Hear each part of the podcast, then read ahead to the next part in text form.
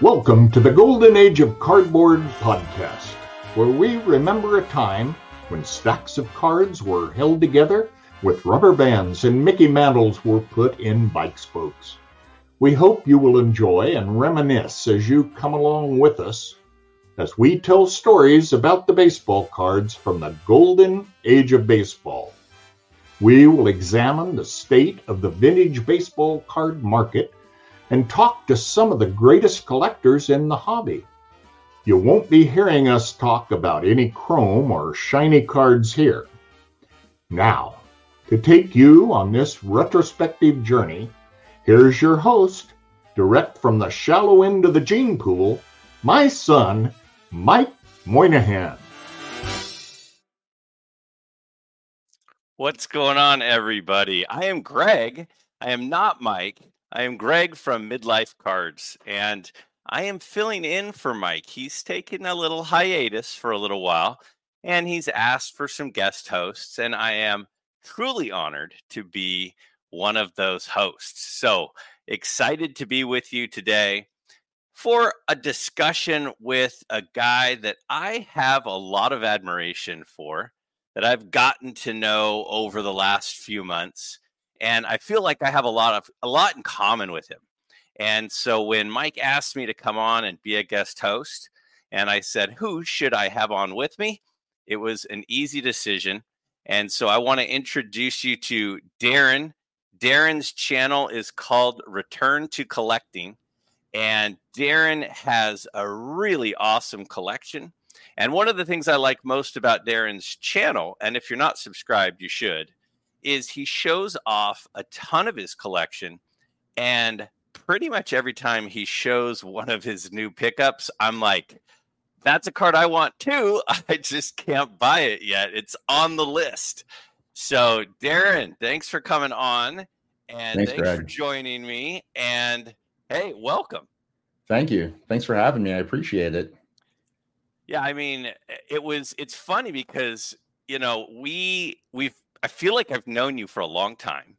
And yeah. I feel uh, we've texted a lot, we've commented back and forth a lot, we've emailed back and forth, but like we haven't really talked and never spoken, right? Yeah. I know we'd never spoken.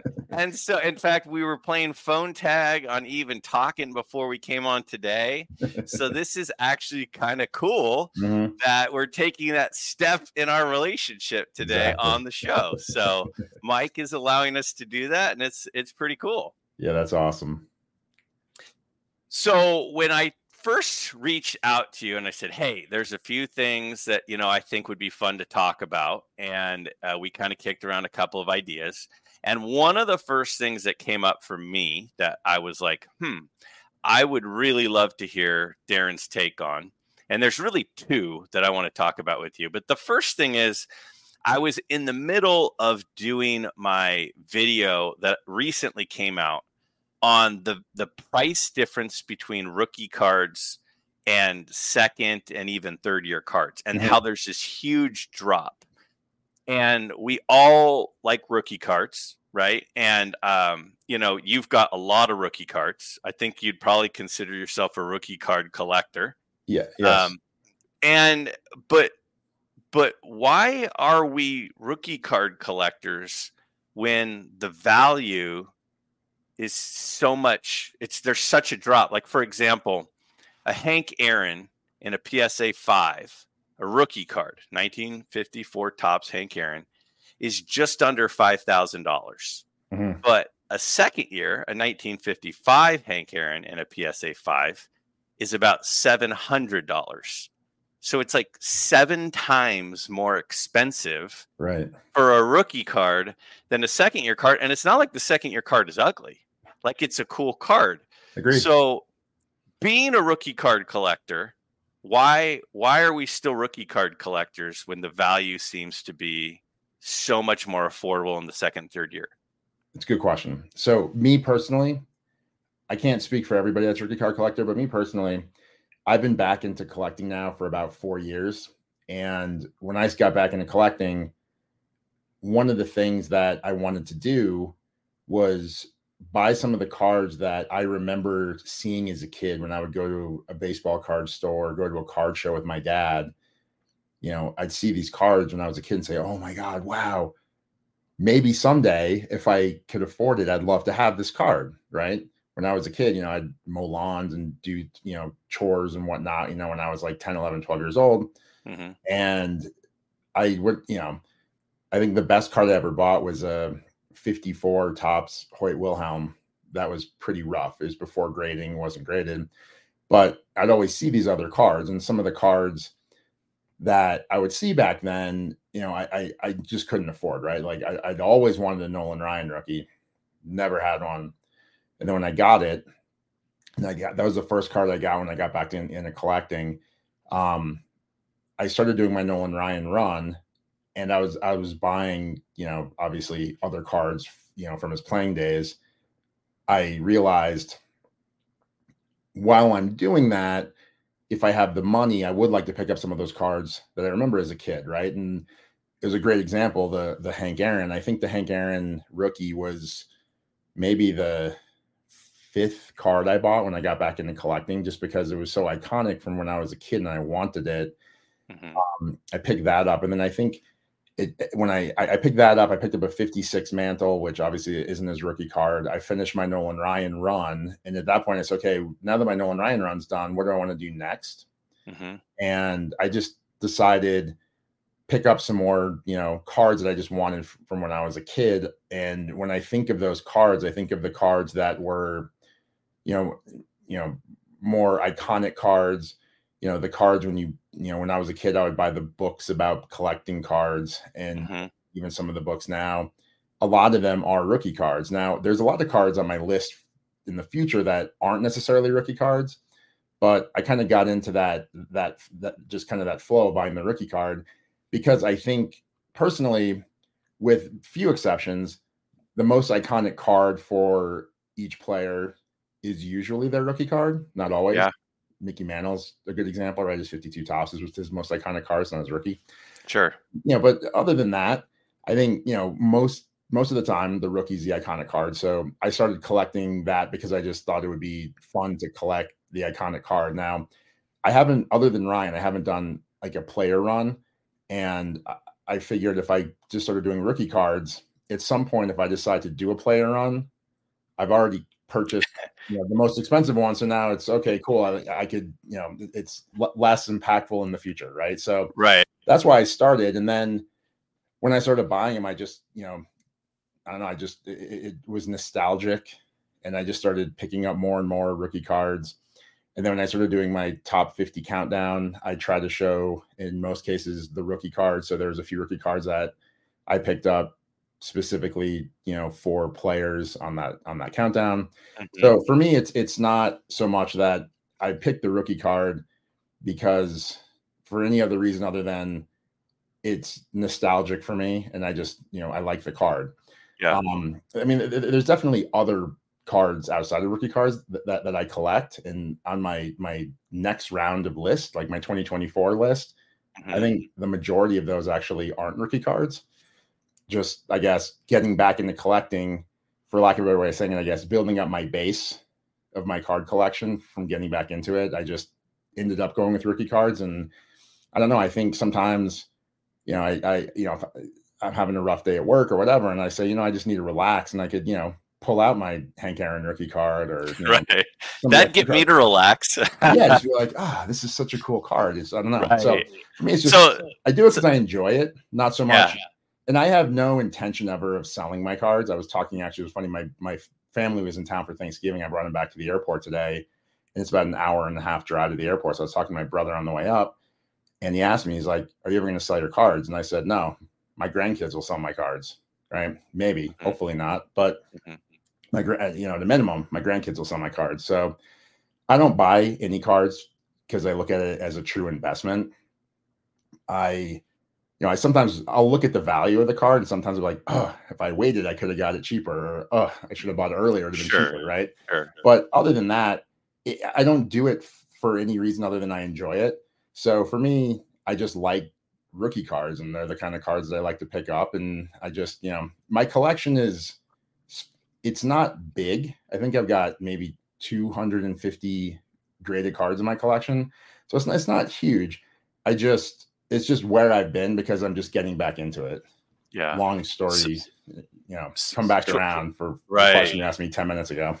no, that's that's great. And so it's interesting to me because that that response that you just gave, I have I feel like I have like five questions for you from that response. And so I'm going to be a little scatterbrained, I'm sure, and which is part of the effect of not having had these conversations prior. Sure. But so when you were a kid, you were into vintage cards, not modern cards? Yeah, oh yeah. When I was a kid, I really I mean, when I was a kid, I would open packs with my friends, but my my my grandfather and my dad were both big baseball fans. My grandfather didn't collect. My my dad, he didn't really collect, but when we would talk about we go on road like family vacation road trips and stuff and the whole mm-hmm. time in the car we talk baseball baseball history mm-hmm. and the the people that i learned about from him growing up were all vintage players right so i i had much more of an interest in that i think when i was a kid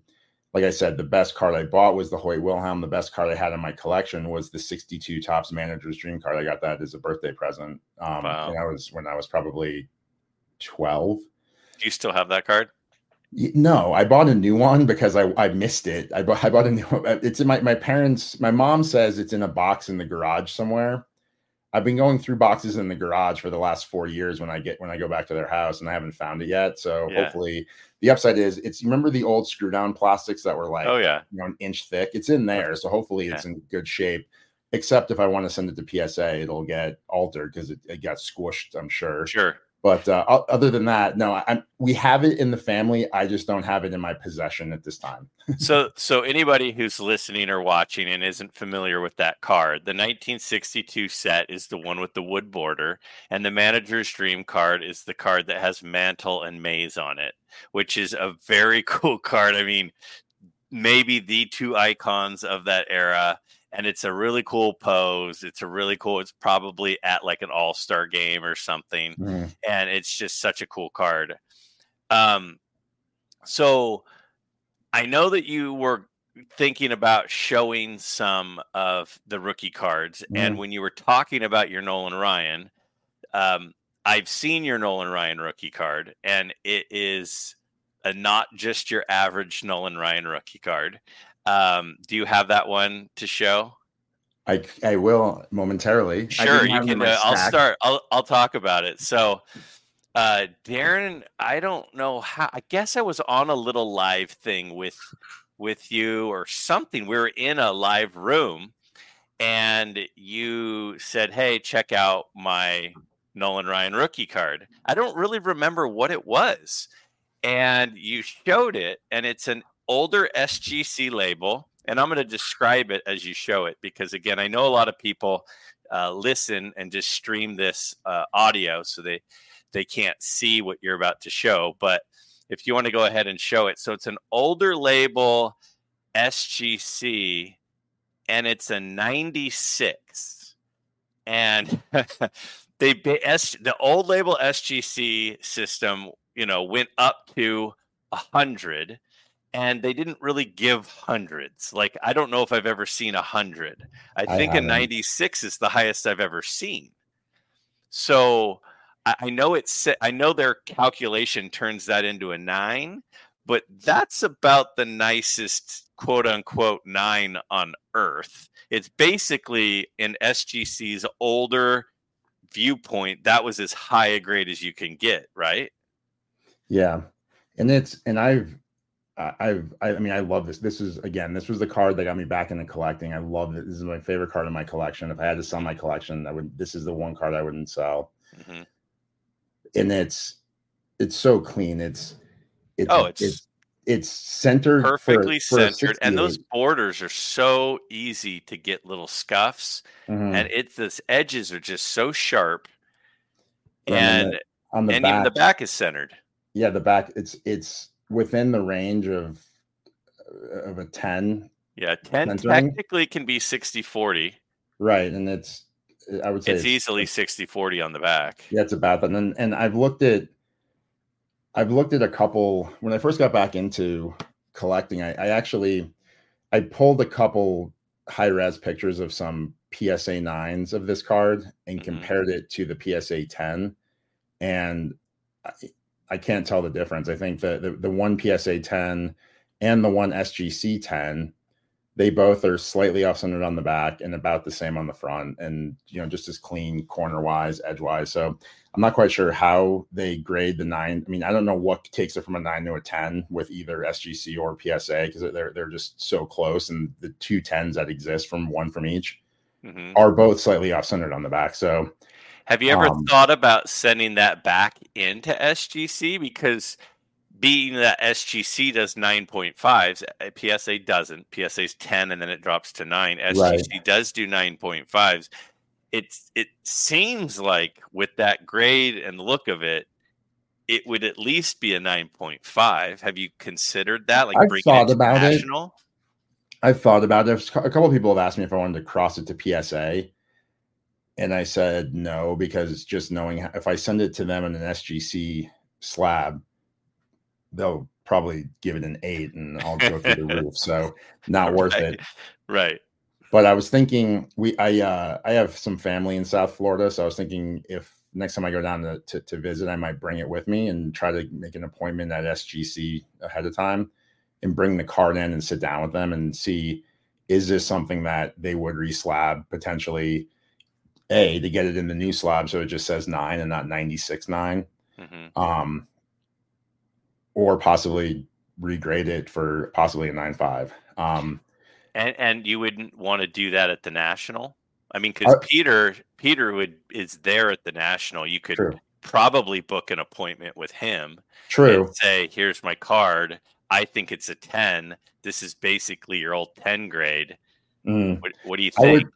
I would, yeah, I would do it uh, either the national or just take it to SGC next time I'm in in Florida hmm and just make an appointment. But yeah, I, I, that's definitely something I would consider. I definitely wouldn't cross it to PSA, but I would consider getting it reslabbed to see if they would potentially look at regrading it at a potential higher grade. And I, yes, my only concern is if it did get a nine five, I'm pretty I'm pretty sure SGC is like PSA where they will charge you based on the value of the card. Uh, they have some tiers, but the tiers are nothing like nothing like PSA tiers. Okay, well that's it's good. A yes. pretty high. It's a pretty high tier that stays at the fifteen dollars.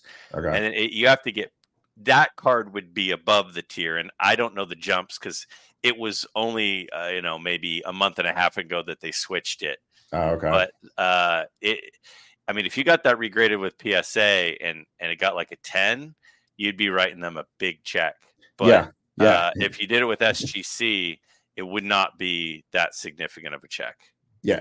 Okay. And I, I need to look at that because I definitely know if it was PSA and it got even even a nine, yeah I'd have to so I have to give him my car to get that. thing well because what i mean there what is there there's just 110 right yeah, the one. Yeah, there's only one ten, and I think it's it's sold in like 2018 or 2019 for like six hundred and fifty thousand. And so, so we're talking about, in theory, if that got a nine, that would be the second best, the second best ever graded by PSA. So I think there might be an upcharge, which they would be happy to They'd send love- you.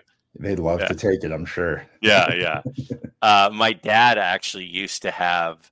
He had a PSA nine um, Joe Montana rookie card, Oh, nice. but it was perfect. I mean, he bought it raw uh, 25 years ago, Mhm. and he got it graded 15 years ago and but it was like it's like no this is perfect and they gave it a 9 and he sent it in he resubmitted it for the 10 and they they did it they moved Nice. it to a 10 and it uh the upcharge they called him and they're like you're gonna have to send us like an extra like $600 and he's like but if i send you $600 it'll be a 10 right and they're like yeah because that's the only grade higher than a 9 so yeah Right. it would, it's going up and he's like couldn't write the check fast enough you know Right, exactly. so um so interesting and so you're i know you're a big nolan ryan guy. You've got your nolan ryan jersey that you've shown on your channel. And again i, I do also want to point out a minute ago you talked about your top 50 countdown. If you're not a subscriber of Darren's yet, again, I recommend it. Return to Collecting,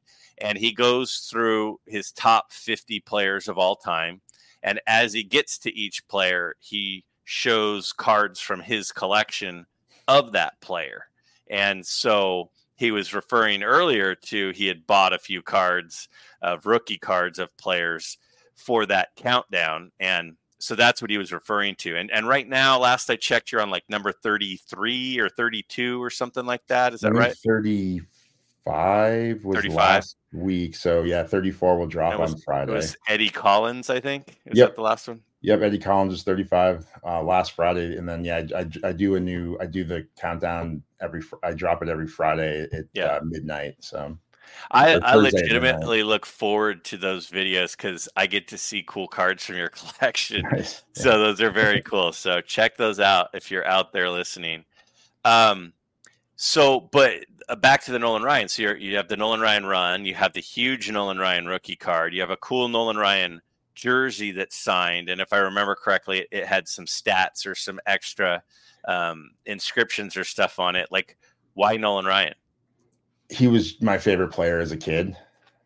He was my favorite player to watch as a kid, and uh, I think what locked him in is my favorite player is when he got in this fight with uh, Ventura. Yeah, and I just thought that was so cool that like the old guy, you know, beat up the kid that's yeah. that was great.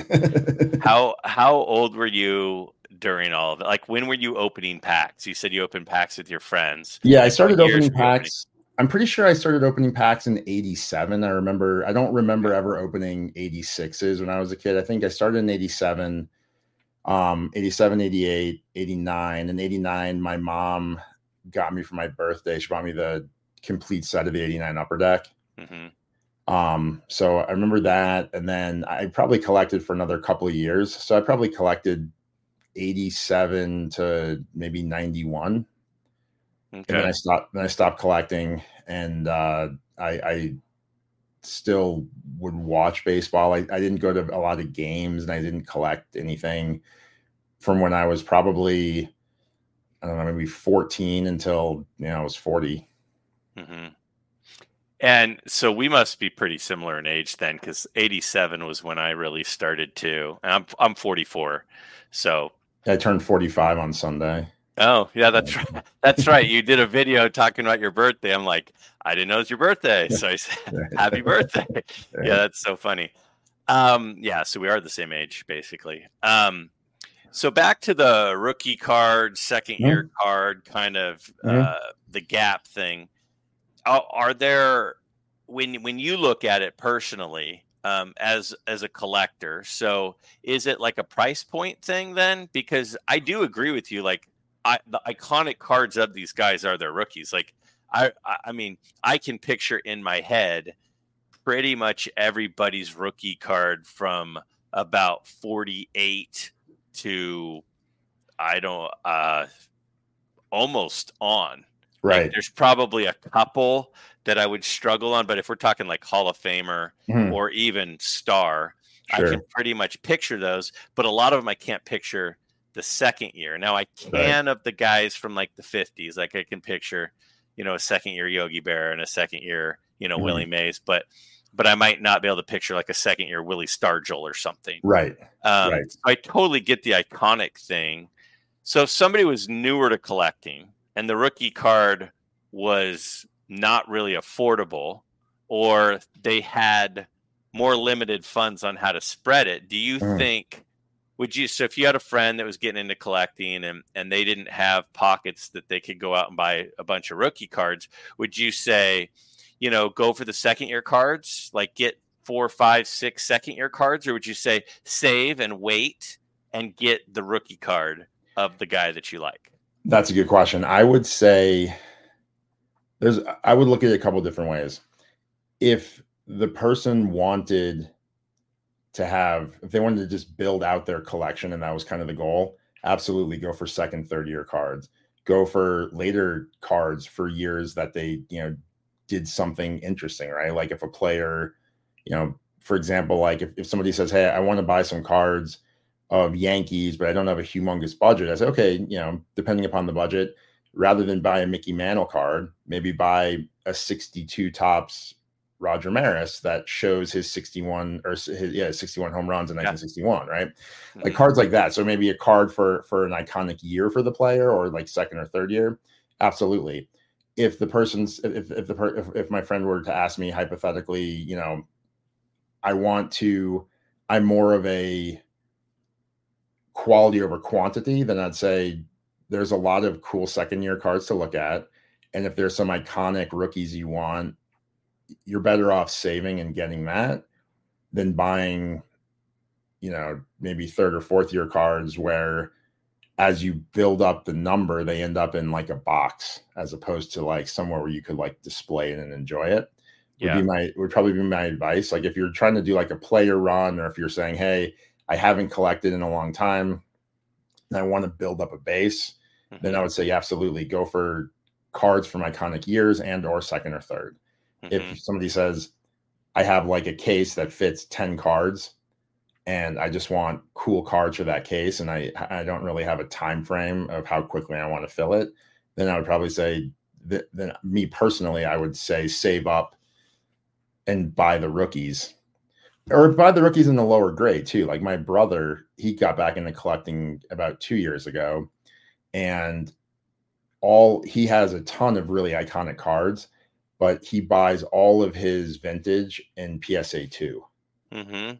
He finds PSA twos that have really, really good eye appeal, and he buys mm-hmm. them all in PSA two. Like when we are at the national this year, he was there with us, and I picked up like I think about maybe six or seven cards he probably picked up a dozen cards, but mm-hmm. all of them, all of them were iconic cards, but he got great deals on some really good looking PSA twos. So then, and that's another, I think another approach too, right? If you say, hey, I love, I really love the look of the rookie cards, cool. Buy a, a, Hank Aaron rookie in an authentic that has good eye appeal, or buy it in a one that has a beautiful front, but somebody might have stuck it in a book so the back has, you know, glue on it or a little bit of paper loss or, or tape or something, right? Buy it that has nice, you know, eye appeal on the front, right? There's, I think there's a lot of ways to go about getting the cards that you want based on whatever your budget is. Mm-hmm. So for me, it's more if somebody were to say, How do I do it? I would say, What do you want to do? Right? It's yeah. do you want to get do you want to do a player run to start with? In that case, start with their last year card and then go from their newest to their oldest that gives you the most time to save up for the you know because a lot of guys even you know like willie mays right great iconic player if you buy his 73 Topps when he's on the mets you know get that in right. like a six for you know 25 bucks or whatever it is right you don't need to save up for that right just buy it and then you can start you know say as you're buying like maybe a card every couple months you put more money in savings and you spend on the card so over time, you, you build up kind of that war chest to buy, you know, his stuff from like the early 60s down into the 50s, right? So mm-hmm. I, I, think there's, and that's the beauty of the hobby, right? Is there's a ton of different ways to do it, and and you, you take the approach that I think you know, take the approach that makes sense to you, and buy the cards that you like. And I know that there's some people that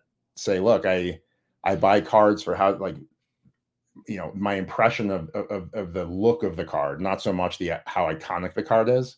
Mm-hmm. And for that, awesome. Like there's a lot of players whose best looking card is not their rookie card. For sure. It, and it's funny.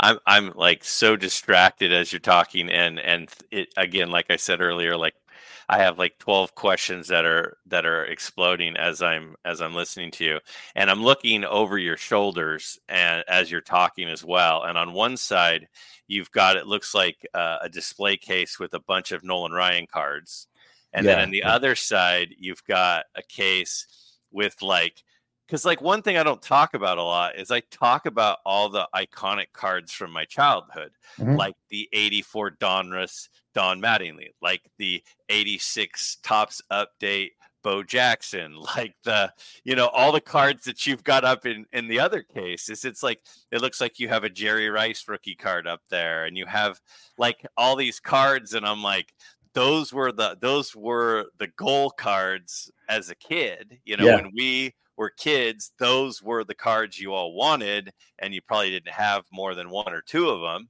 Right. And so, like, whenever I go to shows, I'm looking for those as Mhm. much as I'm looking for, you know, the 33 Goudey Lefty Grove that I want. Right. right. And so it's so funny that, it- that we're so cut from the same cloth. It's kind of scary. And and I'm watching I'm watching that and learning about you. I've never noticed that before on your channel. I don't know if you have a different background or if I've just not noticed or you had a tighter shot Yeah. usually, but I've never noticed that before. Yeah, so I've got a few cases. This one here has so my cases outside of this one. So he's I'm going to describe as you're pointing because there are people that are going to be listening. So on Okay. one side it's the Nolan Ryan, and then on the other side that he's pointing to are a, a lot of the kind of uh, kid Grail cards if you grew up in the late '80s. Mhm. Yeah, the, the the top row of that of that case is my Derek Jeter rookie run, Yeah. and then the the second row are some of Derek Jeter's high school cards, Mm, and then some of my iconic basketball cards. I've got the Jordan rookie, the LeBron rookie, Kobe Bryant rookie, and then I've got a Johnny Unitas rookie, and then the Ronnie Lott rookie. And then the next row, I've got a couple more modern ones. I got the Jerry Rice and the Mahomes rookie. And then from there, I have chronological, starting with the uh, um, Mattingly's, because my other cases that are not behind me are chronological. I have one case from 1887 to 1951 and then the case next to it's 52 to 83 mhm. and then it jumps to 84 in that in- the case behind me so Got it's it. kind of it's kind of jumbled a little bit because I, I Got it. when i first started collecting i just put everything in those two cases and then my wife pointed out that I, I need more i need more cases which was solid so she bought me two more cases and i filled them up so you're leading me to the other thing I wanted to talk about with you, and that's how do we decide what to buy next? Because for me, I've mentioned on my channel a few, t- like many times, Mhm. that number one, I'm usually not patient. I've been patient with my 54 Ernie Banks for whatever reason, Mhm. but for most cards, I'm not patient,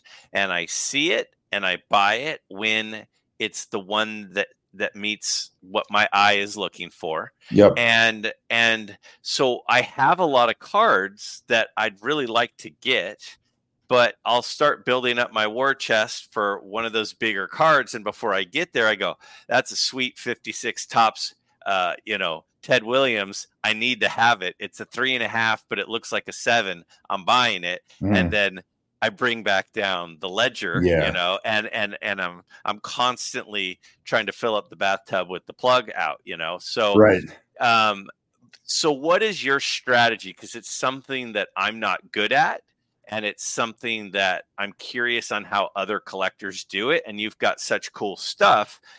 What is your strategy? Like how do you how do you budget money for certain cards and how do you decide is there a list of five cards and you're only going after those five or is it 20 or is there one and they move up or how do Mm. you how do you decide what's next Um, a couple things. So, how do I decide what's next? I've got my list. So, I, I had my.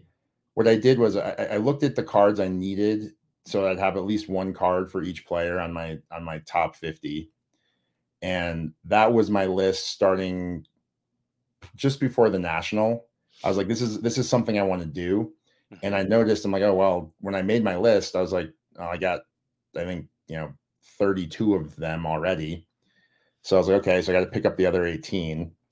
And so I made that list, and that's what I really focused on. And I realized I was doing the same thing that you said is, you know, I was like, okay, I, I'm saving up for some of the big ones. And then I went to a card show in Denver, and they had a, a 53 Bowman Ted Williams and a 39 play ball uh, DiMaggio. Neither of them are rookie cards. And I wouldn't necessarily use those for for my countdown, but I saw them at the show and I bought them. And I was like, well, you know, war chest is zero. So, you know, starting over. So once I when I did that, I took a slightly different approach. So what I do now is I have two, it's so easy to, you know, you go on your bank's website and just click open account, and they're like more than happy to open another savings account for you. right So I've got a baseball card account hmm and then I have a Grail card account. So what I do is in my baseball card account, I put a little bit of money in it. You know, each time I get a, each paycheck, I put a little bit of money in. hmm Um, you know, if I get a bonus or something, I put some more money in.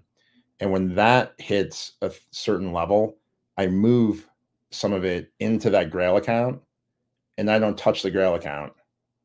So if I'm going to go to a card show, regardless of how much is in the Grail account, I look to see how much I have in the card account. And that's what I spend at the card show.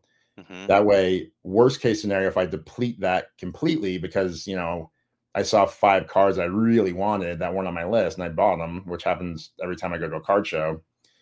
I don't touch the bigger savings that I've been setting aside for the Grail stuff. And that's helped control me saying, oh, hey, like on a whim, you know, I might say, you know what I kind of want is, you know, the Topps finest refractor from 93 Maddux and I Mhm. just go spend whatever on that card. And I'm like, crap, you know, uh, I could have bought a Mickey Mantle for what this thing cost.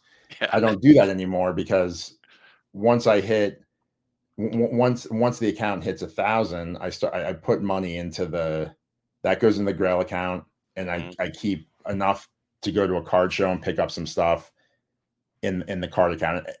That approach has helped me because I'm usually good with spending, except with baseball cards. I guess that's the only thing that like I get a little Right. sloppy with the control on. right. I'm the same way. I don't. I don't. I'm. I'm too tight with my money.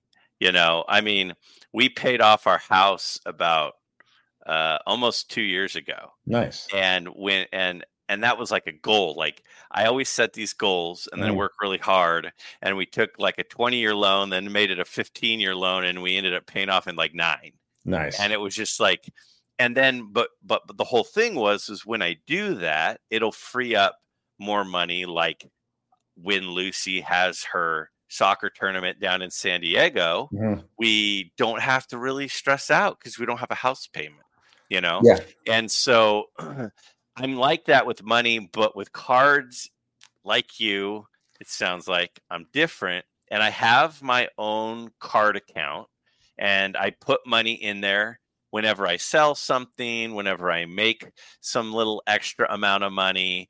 You know occasionally youtube throws me a, a few scraps and i'll throw that into my account and then I kind of build it up a little bit, right? And then what ends up happening is that's kind of where it all then goes to whatever pops up. But so I've got two questions then, follow up questions on this. Number one, what's considered a grail card?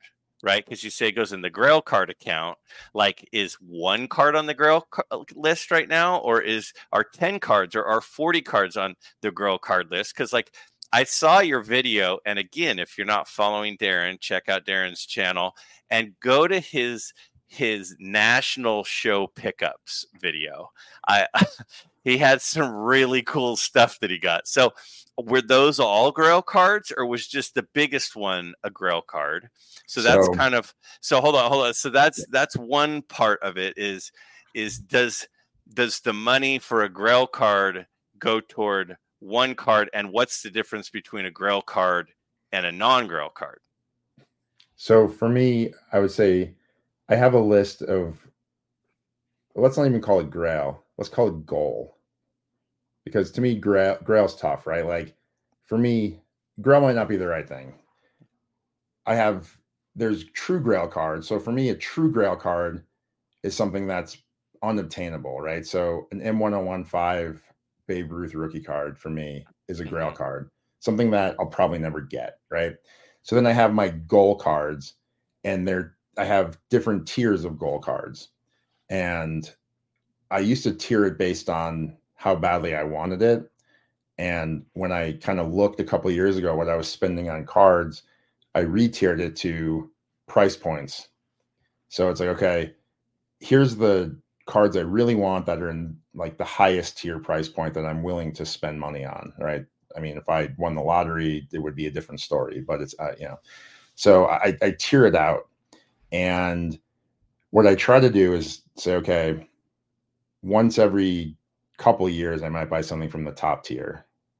And maybe once or twice a year, I'll buy something from the next tier down. So, like, for example, at the National, Yeah, show I us. grabbed I grabbed beauty. some cards. I actually grabbed some cards when we're talking rookie cards. Yeah. I grabbed the rookie card from each decade. Okay. show those, but Show us the one from the 40s. So let me. So let's see. Because the one from the 40s at the National was phenomenal. There it is. That's the oh card I my picked from the gosh. 40s. So, um, So he's showing a Satchel Paige 49 Bowman in an SGC 5, and it's gorgeous. so this was Now that was my 40s is pickup. So this would be I would consider that card in the not it would be the second to top tier card. Okay. Something that I would buy maybe one of a year at that price point Mhm. max. hmm Um, not something where it's like, hey, I would wait multiple years. But yeah, so there, there there's that one. Um, And, and so a top, give me just a taste of what a top tier is besides the Babe Ruth. Is a 52 well, the Babe Ruth's not in the top tier because it's not it's an unobtainable for me. okay. So, So, for a me, top I would tier, say I'm trying to think what some good top tier. 52 mantle, 51 mantle, 51, 51 Mays. mantle. That's Okay. definitely on my list in my in, in my top tier. Something that maybe I'll pick up in the next couple of years, hmm hopefully. Um, that's on there. Um, there's a few. So I've got a um, the yellow 33 Goudey Babe Ruth. hmm I would like to over time get the other three. hmm all of them would be in that tier.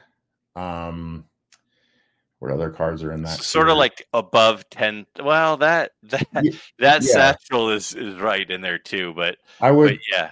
yeah, I would say, I would say for me, the top tier maybe is ten.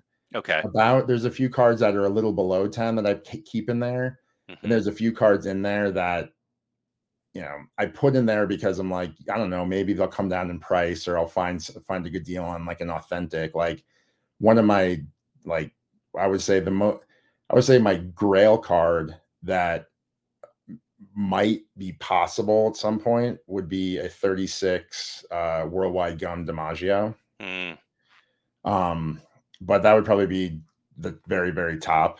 But that's not that's almost like separate. That's like, hey, you know, you know, the kids are all out of college and they're off, you know, they're off my dime. Maybe I'll start right. saving up for Right. that. They're never going to be off your dime. You have That's true. girls. That's true. um but yeah, that's that I would say, you know, I, I kind of tiered that way. So Okay. So, so how many cards- cards are in that top tier then? You think maybe five ish, six ish? Yeah, I would moment? say probably five or six. And and with the way the card market's going now, one or two of like one of the cards I had on on the top tier that actually dropped down to slightly more affordable over the last six, seven months is a 52 Topps Willie Mays. hmm That that used to be in the top tier, but the the price the price points come down a little bit on that, like in a in, in a lower grade. Um so that's kind of how I, I do it. I, I, kind of tier it out and Now, do you have a physical list? Is it like an Excel spreadsheet, Mhm. and it had and it's and it's broken up into the tiers? Have And a- and so if the top tier is above 10k, what is the second tier like five to 10, or is it like two to 10? Yeah, I would say it's like probably two to ten, and then I wouldn't even say two to ten. I would say like two to six. Okay, and and what are the how many cards are in that tier for you that are on your want list? Uh, seventy-five.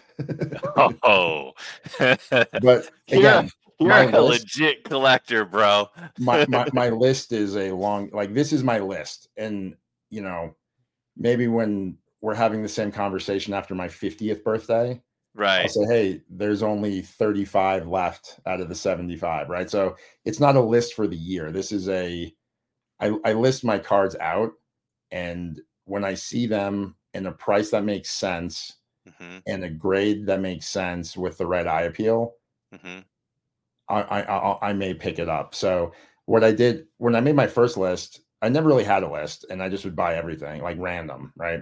Yeah. Then I locked my list in for my countdown, and I've been a lot better for the most part trying to stick to it. I still deviate, but I try to stick to it.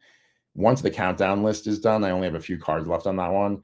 Then I've got a really big list of like, hey, there's some really cool iconic stuff I want to get, right?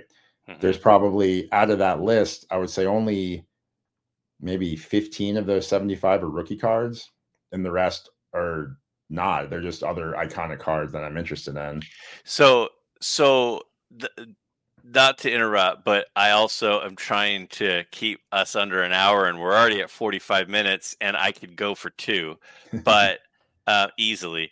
Um, so just because I'm I'm I'm literally asking you because I'm trying to learn. Like I I'm learning from you right now some ideas. I'm like, yeah, I need to do that. I need to do that. So the money that goes from the regular card account to the to the goal card account, or the we called it Grail at one point, but that card account is that grabbing car? Is that go toward cards in tier one and tier two, or just tier one? Oh yeah, tier one, tier two, tier three. Like nothing. I don't when I use my card account, it's cards that are hundreds of dollars, not thousands. Okay. And yeah. then um, you had mentioned earlier that your brother buys lots of stuff in 2s mm-hmm. And that's kind of his sweet spot where he can get the card. But as I've mentioned on my channel a lot, a one is like an F on a test. It could be a 2% on the test or it could be a 58. Those aren't the same. Right. But a one is the same thing. Like one that went down the garbage disposal gets a one, and one that has a pinhole gets a one, mm-hmm. but they're not the same, mm-hmm. you know? And so, but a two, a two has a lot of criteria above that huge range, that huge yep. piece of them out there. So I personally, like your brother, I target a lot of twos with my pre-war stuff. So I've got a lot of twos in T206s. I just bought a two T205 the other day. Nice. I bought a 333 Goudey Carl Hubbell the other day. And so that kind of two, three range is like a sweet spot for pre-war for me. What's kind of your sweet spot? I mean, we saw your satchel was a five, um, and I know you went big on the Nolan Ryan because Nolan Ryan was your guy, and that's like – that's like your ultimate card. But when you're talking about a vintage card, you know, from the golden age of cardboard, right? And mm-hmm. we're talking like the 50s or late 40s to early 60s. What's kind of your range that you look for? And I know grades are subjective and we sure. could get into a whole can of worms about grading, sure. but it does provide a range of the quality of the card.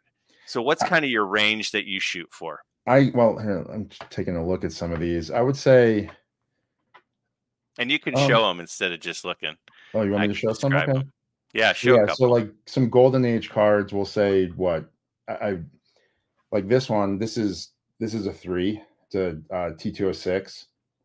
Um, so, so T two hundred oh six Ty Cobb red back in a three SGC three so, is the card that he's showing. So yeah, so th- this one in a three. So I I would say T206s, I've got a few of them. They range from authentic to I think I have one in like a five. But they it just depends on the player too, right? Like there's certain players that are less expensive. So I'm okay spending a little bit more for that. Now the Satchel Paige, my goal on the Satchel Paige was actually a 4 mm-hmm. And I couldn't find a four at the national that I, there weren't a ton of these at the national. And I couldn't find a four that there's only a few fours that I had found. I couldn't find one that I thought had good eye appeal. So I found this five that I thought had really good eye appeal. But I actually cut a couple cards off my list because I bought that one and it was considerably over what I had planned to spend on my Paige card. Right. So, mm-hmm. um, but yeah, but some other ones like here's a 1921 exhibits Rogers Hornsby. It's okay. a two.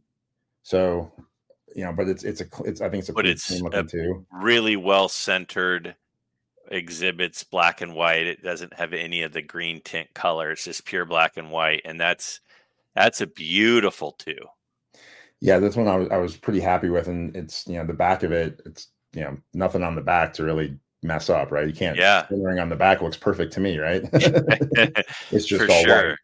Yeah. Um, so yeah, I mean, and, and, so I would say below fives. I mean, I did pick this one up recently, but because it's a it's a playing card, they typically mm-hmm. have slightly higher grades because the the card stock's a little better. So this is a um, national game Grover Cleveland Alexander uh, mm-hmm. from 1913 and a five, but that's only because the card it's it's card stock like playing card stock, right? So it it holds up better.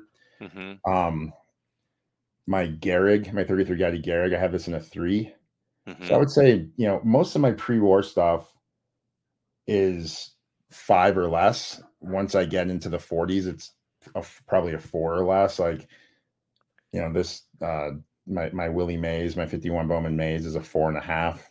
Mhm. Um, and then I don't really jump into a, anything above a five until like the 60s, right? So I've got a Pete Rose and a six, Sure. but uh 50s and older, I would say, you know, with very few exceptions, below a five. Mhm. What what I originally tried to do was go for the the grade for the decade. So 40s cards and fours, Sure. 30 cards and threes. And what I found was as you get to the older cards, there's fewer of them. They come up for sale less often. So you can't be quite as picky with I only want that card in this grade because you could be waiting for a really long time to find one. Yeah. Um so I kind and of that's adjust- one and and that's one of the struggles that I have and and that's why picking your brain right now and hearing other people's strategies good for me is because like that's one of my issues is like you know if if a card shows up online and again my range is kind of two. I'll, I'll, I'll drop to a one and a half. If it's a nice one i'll go up to like a three and a half. But much more than that i just don't feel like the the benefit is worth it for me. But when you're looking at a card that's again you want the eye appeal but and the grade really it really doesn't matter.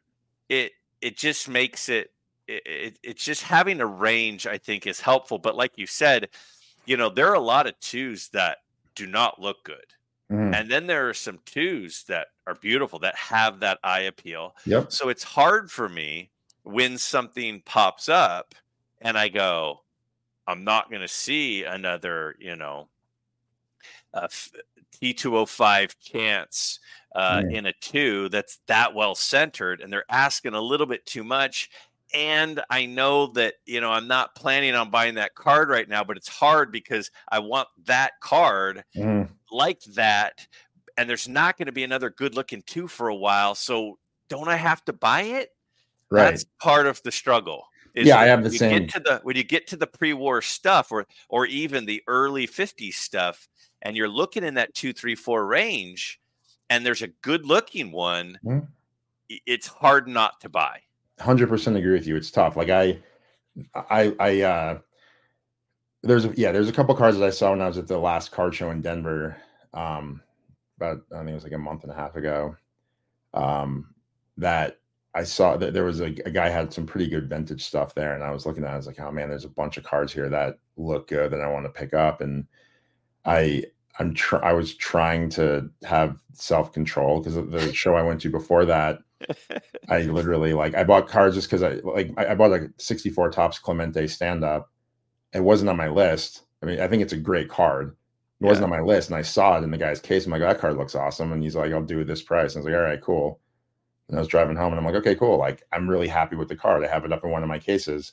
Mhm. But what I do then is say, okay, well, what card now am I going to take off the list because this card Right. wasn't on it? And I think Well, that here's but here's the other thing is and and I I'll use this analogy and I think I used it in a video once and and if I do anything it's a, everything's an analogy in, in life. I speak in parables. and but like I bought a boat like 7 or 8 years ago. And I bought the boat for like $4500. And my thought process was this is a really good deal on this boat. Mm. And I can sell it for $4500. dollars Mhm. It's not going to go down to a $1000. right. It's pretty much plateaued and flattened out. And if it goes down a little bit, I'm not really risking a lot, but I might look back and regret not buying this boat. And we used it for two, three, four years. We had fun with it. We sold it, and I sold it actually for a little more than I bought it for. And it's the same thing with that Clemente stand up. Is that's the other thing that I have barking at my ear as I'm thinking I, I'm not going to buy this. Is but wait, if you decide in a month that you shouldn't have bought it, you can get that amount or something close to it. It's like you're Mhm. you're buying a commodity. You're Right. not buying something that has fleeting value. It's like Right. it's a pretty stable asset. It's like buying a, a brick of gold, you Mm-hmm. And and it may not go way up, but it might not go way down. You're you're not really risking a lot with some of this stuff. Whereas if you're buying a Wander Franco uh, rookie card, it's it there anything could happen. Right. Right, and it, it did, right? yeah, and Josh Giddey is dealing with some similar stuff too. So that's one of the that's one of the reasons mm-hmm. that you know a guy gets benched, a guy hurt gets hurt. You know, I don't know what's happening with Burrow cards right now. He's hurt. Mm-hmm. You know, it's like you know they're worried about you know Mike Trout's back, and and it's like so it's like all of that stuff. But but when we're talking about Roberto Clemente, mm-hmm. that's a pretty stable asset I agree, and that's why I I try to stay away from the newer stuff. Like I was going through picking some rookie cards, like I said, for like one from each decade, and you know, even like this, right? This is a '70s card. It's a, it's a George Brett rookie. Sure. Yep. This card, you know, I don't foresee that tanking. I don't foresee no. that going crazy, but it's stable. But then as you get newer, and, and right, the other like, thing about that Brett that you just showed is it's centered Yes. And so when you're buying eye appeal and you're buying centered, those aren't growing on trees and will right. always have demand. The, the, grade of a two or a three might fluctuate, but a centered two or a three with good eye appeal, mm. there's always going to be someone that wants that. 100% agree. And like as you get to the newer stuff, like I actually, it's funny you know, here's my here's my 80s card, right? Try to pick an yeah. iconic 80s so card. He's showing an 89 upper deck Griffey in a 10. So this I feel like again, if I needed to move this card, I could sell it for something close to what I paid for it. If I sell it down the road, probably more. But then I go to the even newer cards and the grades drop.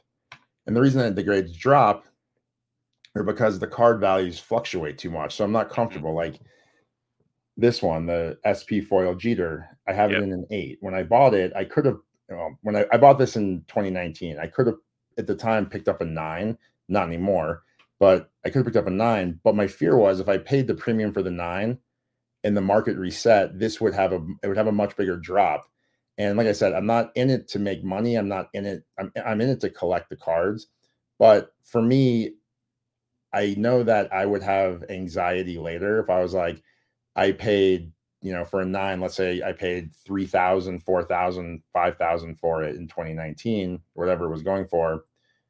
And if it had dropped to like $800, I would say, what could I, in my mind, I could have bought all this other stuff instead.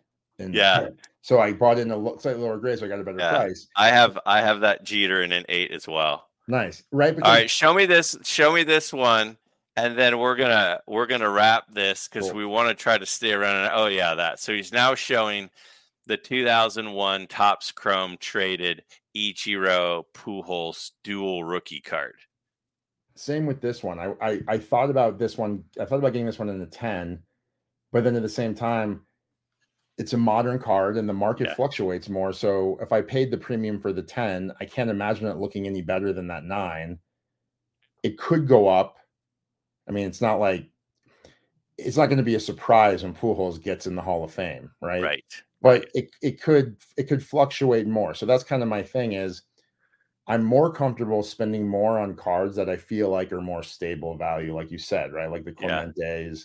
the stand up, right? Like any vintage, any uh, not to be morbid, any player that was great that's dead, to me, right. it's a lot more stable. Nothing will happen, right? Like who knows, right? Like if if Pujols all of a sudden, I'm not saying this could happen, but like Pujols all of a sudden is getting hey, he got his like eighth DUI in two months, like right, right? Like yeah, things could still happen with players after they retire, but yeah, once they're dead, especially guys that have been dead for a long time. it's just it's more stable so i'm more comfortable spending a little bit more on that card because i feel like the price if i have to get rid of it the price will stay stable yeah no, I, I totally agree. Again, I think we see eye to eye. I, I actually, you gave me some good advice. I'm gonna, I'm gonna start. I'm gonna, I'm, I'm really gonna process some of this stuff about the tiers, about the actual list, about taking money from the card account and putting it into the goal account. Like I love those ideas.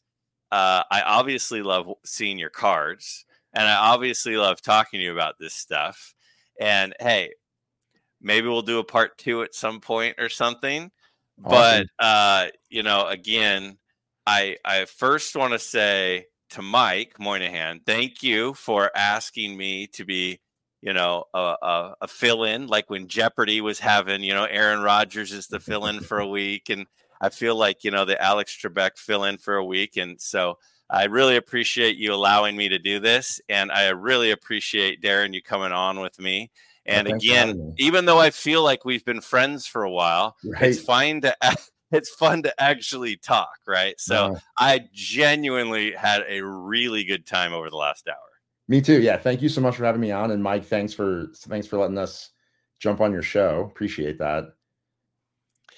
Yeah. So with that, uh, thanks for tuning in. Mike will be back at some point eventually. I don't know what his uh, plan for his other fill-ins is going to be but I can tell you that we had a lot of fun today, and we hope everybody watching and or listening enjoyed it as well.